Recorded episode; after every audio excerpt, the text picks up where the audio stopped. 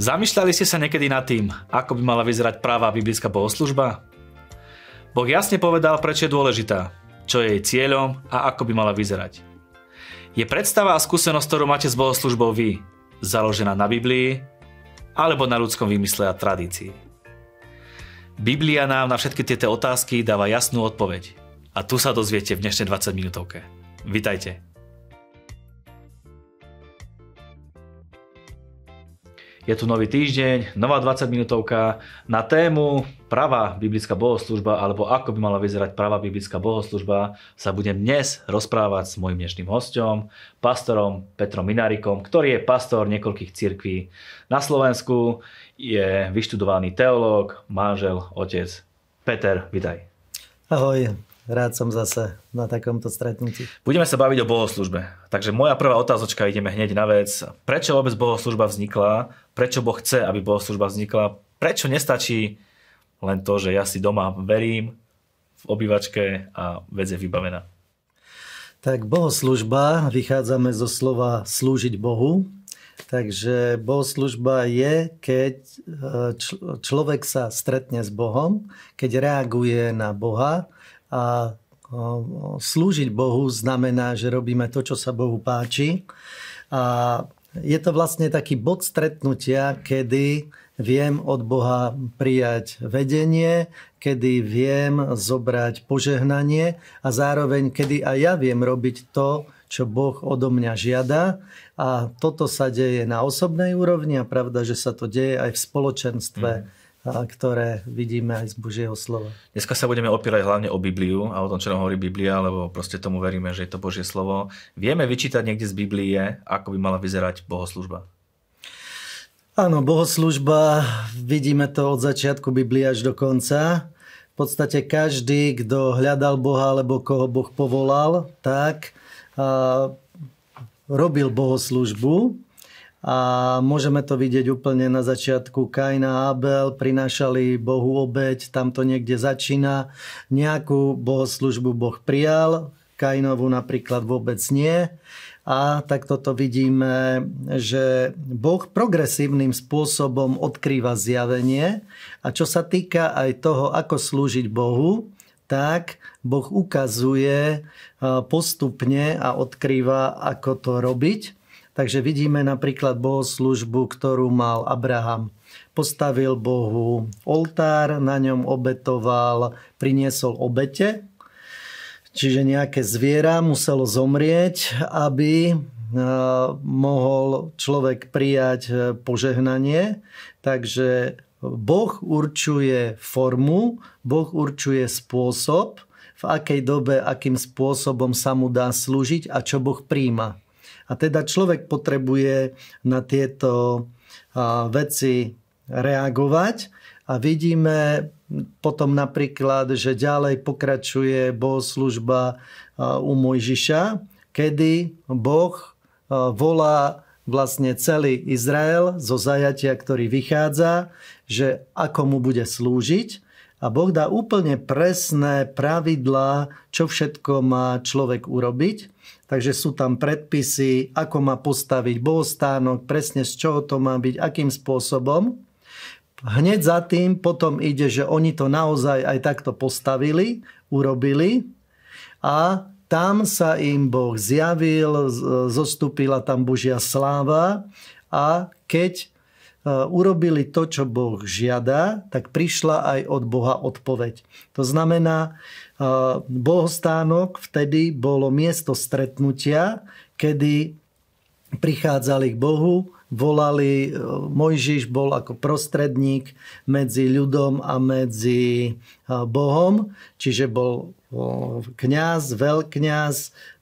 Cez tieto úlohy bolo sprostredkované Božie požehnanie a zároveň ľudia prinášali svoje obete, prinášali to, čo Boh od nich žiadal.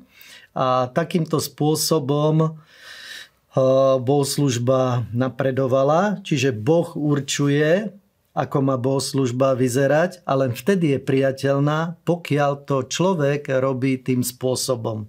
Ďalej máme Dávidov stánok, ktorý pokročil ďalej, lebo ľudia hrešili, čiže Izraelci, a Dávid určitým spôsobom preklenul alebo uh, historicky uh, už novozmluvným spôsobom uctieval Boha. On totiž oddelil bohoslužbu krvi, čiže bytné obete a miesto toho priniesol chválu. A to je vlastne potom aj v Novej zmluve hlavnou súčasťou obete, čo máme priniesť Bohu.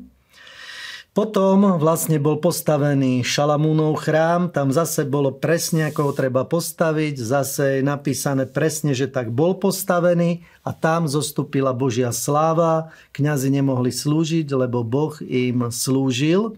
To znamená, že prichádza odpoveď od Boha a keď sa tak pozrieme súčasti tejto starozmluvnej bohoslužby a zase vychádzame z toho, že podstata ostáva, a v Novej zmluve sa mení forma, tak vidíme tam, že je tam modlitba, je tam chvála, uctievanie Boha, potom je prinášanie obete, čiže daru, ktorý Boh e, predpísal.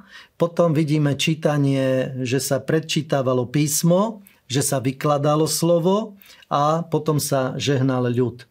A takisto ešte vidíme napríklad v starej zmluve, že sú synagógy, a tam prebiehalo, okrem tých krvavých obetí, tak tam prebiehala tiež takáto bohoslužba, ale na miestnej úrovni. Fungujú bohoslužby tak, ako hovoríš v praxi? Povedal si nejaké príklady zo starej zmluvy, povedal si príklady z novej zmluvy.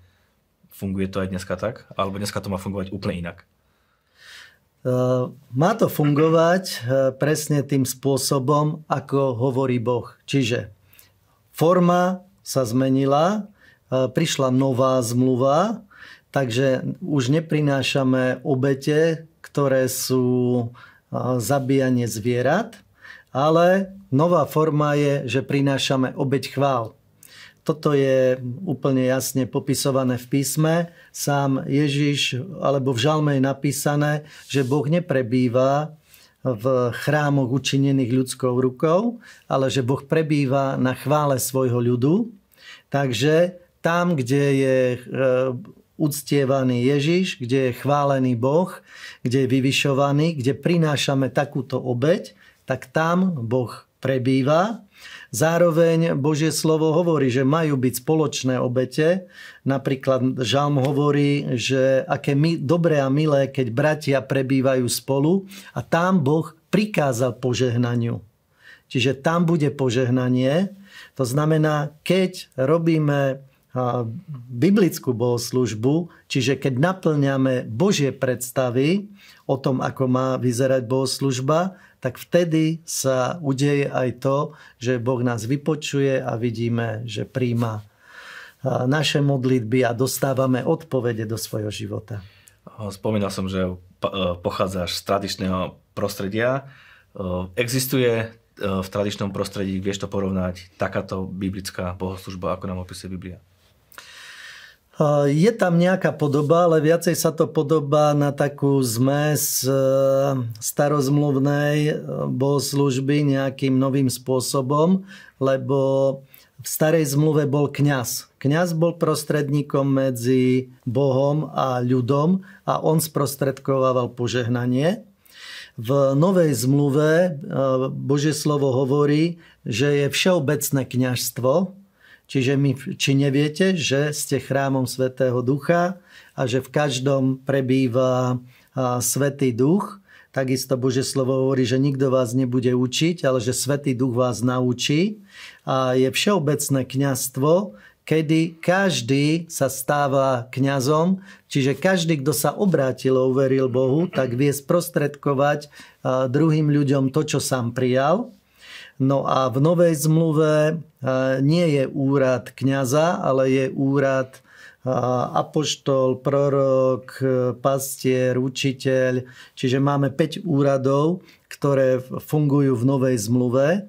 Teda keď sa pozrieme na tradičný spôsob omše, tak tá vlastne má dve zložky. Je bohoslužba slova, bohoslužba obete a v bohoslužbe slova, čiže v homílii, je, majú lekcionár, kde je predpísané na každý deň v roku presne, čo sa má čítať, aké pasáže, niečo je zo starej zmluvy, niečo je z novej zmluvy, dokonca sú tam aj za pokryfov nejaké veci.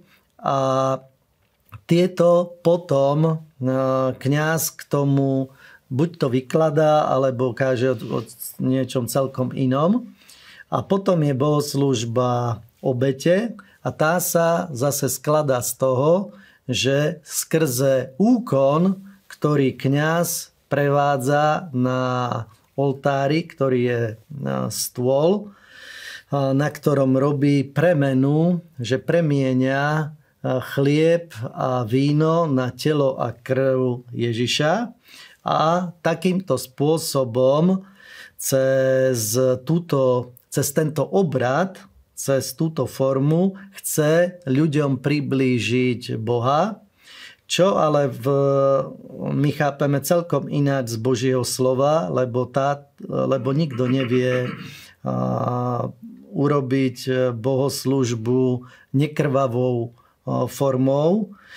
A Boh a, túto vec nepríjma. Boh jedenkrát zomrel za ľudí a Biblia hovorí, že viackrát sa táto obeď neopakuje, aj keď Boh dal, že máme sláviť večeru pánovu, čo je pripomienka toho, čomu sme uverili, čo sme prijali a skrze chlieb a víno si to pripomíname. To takisto robíme aj my na bohoslužbách.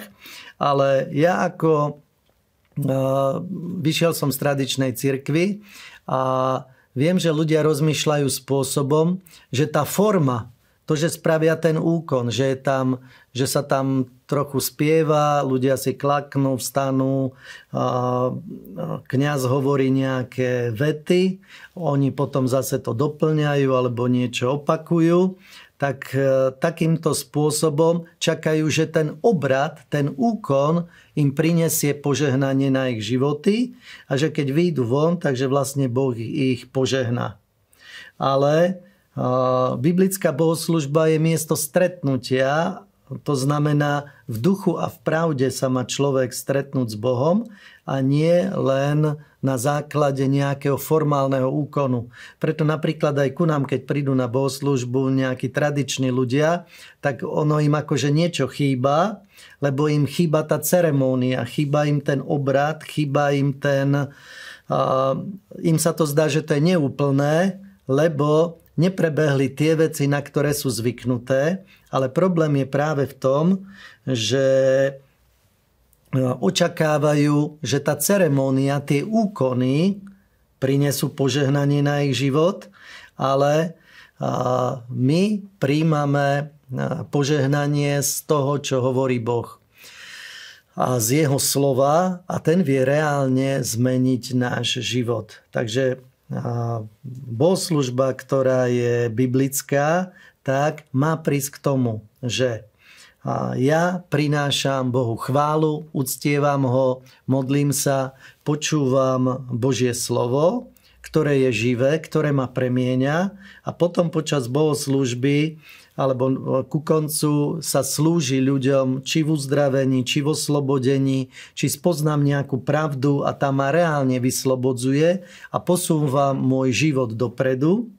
Prinášame svoje obete, čiže chvála je novozmluvná obeť a takisto prinášame e, peniaze, prinášame dary do e, zboru tak, lebo Bože slovo hovorí, nech nikto neprichádza pred Neho na prázdno, ale máme si Boha uctiť aj svojimi darmi. A je pravda, že prinášame do cirkvy, lebo Boh nepotrebuje naše peniaze, lebo je vlastníkom všetkého. A ja ako tradičný, keď som bol tradičný kresťan, tak som sa spoliehal na to, že ten úkon, tá oplátka tá hmota, keď ju zjem, takže vtedy príde nejaká zmena na môj život, ale Boh je duch a v duchu a v pravde ho človek potrebuje nasledovať. Mm-hmm. Čo by na bohoslužbe absolútne nemalo byť podľa Biblie? Takto v tradičnej e, bohoslužbe sú ľudia rozdelení na klér a na lajkov. Klérici sú tí, ktorí majú vysvetenie, napríklad, že, že vedia premieňať chlieb a víno na telo a krv pána a jedenie tejto hmoty po údajnom posvetení by malo ľudí zmeniť. Ale toto nie, toto nie je to, čo tvrdí Božie slovo. Je to tradíciou premenené myslenie, ktoré sa vlastne dostalo do tej bohoslužby a ľudia vlastne nad tým moc nerozmýšľajú, len opakujú tie úkony a pretože to robia druhý, tak aj sami to príjmajú. Preto na základe Božieho slova človek by mal prijať to, čo je správne. A prečítam z 1. Korintianom z 10. kapitoly 20. až 21. verš. Ale že to, čo pohania zabíjajúc obetujú, obetujú démonom a nie Bohu. A nechcel by som, aby ste vy boli účastníkmi démonov. Nemôžete piť kalich pánov i kalich démonov. Nemôžeme mať účasť na stole pánovom i na stole démonov. Čiže toto slovo hovorí, že pokiaľ naša bohoslužba neprebieha podľa toho, čo sa Bohu páči a podľa pravidiel, ktoré Boh dal, tak takúto bohoslužbu Boh nepríjma. A naopak, keď je tam uctievanie predmetov, uctievanie nejakých iných osôb, okrem Boha Otca, Syna, Svetého Ducha, tak e, toto je nepriateľné a stáva sa to práve modloslužbou a stáva sa to službou, ktorá uctieva démonov a nie živého Boha. Takže čo by mala obsahovať pravá bohoslužba, tak mala by obsahovať uctievanie, chválenie Boha, modlitbu spoločnú, takisto aj osobnú, E, každého v tom spoločenstve, v ktorom je. Mala by obsahovať to, že sa číta Božie slovo, že sa vykladá Božie slovo, že reálne to, čo príjmam e, slovo, tak preňmienia môj život a ja reagujem reálnou zmenou a tým, že príjmem slovo, tak sa mi vie slovo stať telom, čiže stane sa spasením, stane sa realitou v mojom živote a tak vedia byť konkrétne premieňané oblasti myslenia, spôsobu života, vie prísť uzdravenie, vie prísť oslobodenie a vie prísť reálna zmena, lebo sme hovorili už na začiatku, že bohoslužba je bod stretnutia s Bohom. To znamená, musím výjsť z toho stretnutia zmenený a pripodobnený viacej Bohu a takto to má fungovať. Ja predsa neviem ovplyvniť to, čo káže nejaký kňaz alebo farár. Neviem ovplyvniť celú nejakú veľkú inštitúciu a keď chcem ísť za Bohom, čo mám robiť? Áno, to je pravda. E, to, čo sa dá robiť, tak e, potrebujeme čítať Božie slovo a pokiaľ konkrétna bohoslužba, kde som bol alebo kde som chodil, nevyhovuje Božím požiadavkám, tak ja to neviem zmeniť, ale viem zmeniť to, čomu ja verím a kam ja budem chodiť. A ja doporučujem každému, kto nás aj sledujete, aby si si našiel biblické spoločenstvo, kde prebieha práva biblická bohoslužba. Vravel si, že to nie je také jednoduché, že tým ľuďom ako keby niečo chýbalo na tých e, bohoslužbách, ktoré opisuje Biblia, že im chýba ten ceremoniál omša. Ako sa s tým vysporiadať? Bože slovo hovorí, že spoznaj pravdu a pravda ťa vyslobodí. A ja osobne som napríklad chodil na začiatku, keď sme začali, tak sme už mali vlastné bohoslužby, stretávania a takisto sme chodili aj do kostola. Prečo? Lebo v Biblii som prečítal aj to, že neopúšťajte svoje zhromaždenie. Apoštol Pavel to hovorí. Takže som chodil na omšu, hľadal som, že čo je správne a teraz sme chodili do obedu, sme boli na omši, po obede sme boli na bohoslužbe, ktorú už sme mali ako kresťanské spoločenstvo. No a teraz som mal vlastne taký rozpor sám v sebe, že čo je správne, ako to mám robiť, tak som povedal Bože, lebo hľadal, hľadali sme Boha a verím, že toto vie urobiť každý úprimne hľadajúci kresťan. Povedal som, Bože, poviem amen len za tým, čo je biblicky správne a za, za čím viem povedať amen. No a zrazu som zistil, že nemám za čím povedať amen, lebo napríklad, že modlíme sa na úmysel niekoho, alebo je modlitba, že moja vina, moja vina, moja preveľká vina, preto prosím blahoslavenú pánu Máriu, všetkých anielov a svetých, i vás, bratia a sestry, modlite sa za mňa teraz i v hodinu smrti našej. Amen.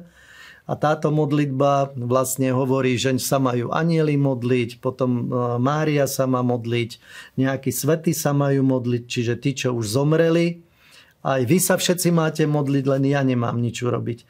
A e, pravá viera je práve v tom, že ja potrebujem robiť kroky viery, ja sa potrebujem modliť, nemôžem sa modliť takýmto spôsobom, tak sa napríklad, e, tak napríklad prosil Petra Šimon Mák, keď mu Peter povedal, že si plný všetkej nešlachetnosti, zlosti, chceš si kúpiť e, dar Svetého Ducha za peniaze. A pros, Peter mu hovorí, pros pána, aby, si, aby ti dal milosť. A Šimon Mák hovorí, nie, nie, ale ty sa modli. Čiže vidíš, že čakanie, že druhý niečo urobia za mňa, nemá zmysel. Toto je nebiblické, ale biblické je to, že ja príjmem to, čo Ježiš za mňa urobil, za to ho chválim, prinášam mu vďaku a viem príjmať ďalšie milosti a keď robím to, čo sa Bohu páči, som na pravej bohoslužbe, sám pán mi otvára nové veci, lebo každý sme na nejakej úrovni viery, myslenia, chápania, tak vie nám odkryť, ako ho máme nájsť, ako máme vstúpiť do požehnaní a vie reálne premieňať môj život. A ja som vlastne zistil, že keď sme chodili aj na omšu, aj na, na bohoslužbu, že v podstate tá omša mi nič nedala, alebo nič neprinášala, že požehnanie prichádzalo na tej pravej bohoslužbe a potom som sa dozvedel z Biblie, keď som viacej čítal a uistil som sa v tom, čo je správne a toto som sa rozhodol nasledovať a toto doporučujem aj všetkých, ktorí nás sledujete. Hostom dnešnej 20 minútovky bol Peter Minárik. Rozprávali sme sa o tom, ako by mala vyzerať pravá biblická bohoslužba. Pevne verím, že vás táto relácia požehnala. Peter, ďakujem veľmi pekne. Rado sa stalo a chcem ešte divákom povedať, že pokiaľ vás niečo pohoršilo alebo e, vyvolalo vo vás nejaké otázky, tak to vyvolanie tých otázok je správne. Pýtaj sa Boha, je, e, od Neho hľadaj, čo je správne, hľadaj v Božom slove on ti to zjaví. Ja ešte doplním, že pravá biblická bohoslužba by mala byť radosná, mala by byť šťastná, mala by byť plná Svetého Ducha. Na takej bohoslužbe bude Boh s nami jednať, bude sa nás dotýkať, bude nás občerstvovať a z takej bohoslužby odídeme zmenení. Ak potrebujete nájsť takúto bohoslužbu, mail infozavinač 20 minútovka je vám k dispozícii. Napíšte nám, máme vybudovaný tým po celej Slovenskej a Českej republike a veľmi radi vám pomôžeme nájsť takúto bohoslužbu, kde Boh bude konať vo vašich životoch. Ďakujeme za vašu priazeň, za vašu podporu. Dajte Boha na prvé miesto, On vás dá na tie miesta, o ktorých ste aj nesnívali. Nech je váš pokrok zrejmy vo všetkom a aj pri pozeraní 20 minútovky sú tie najlepšie dni stále iba pred vami.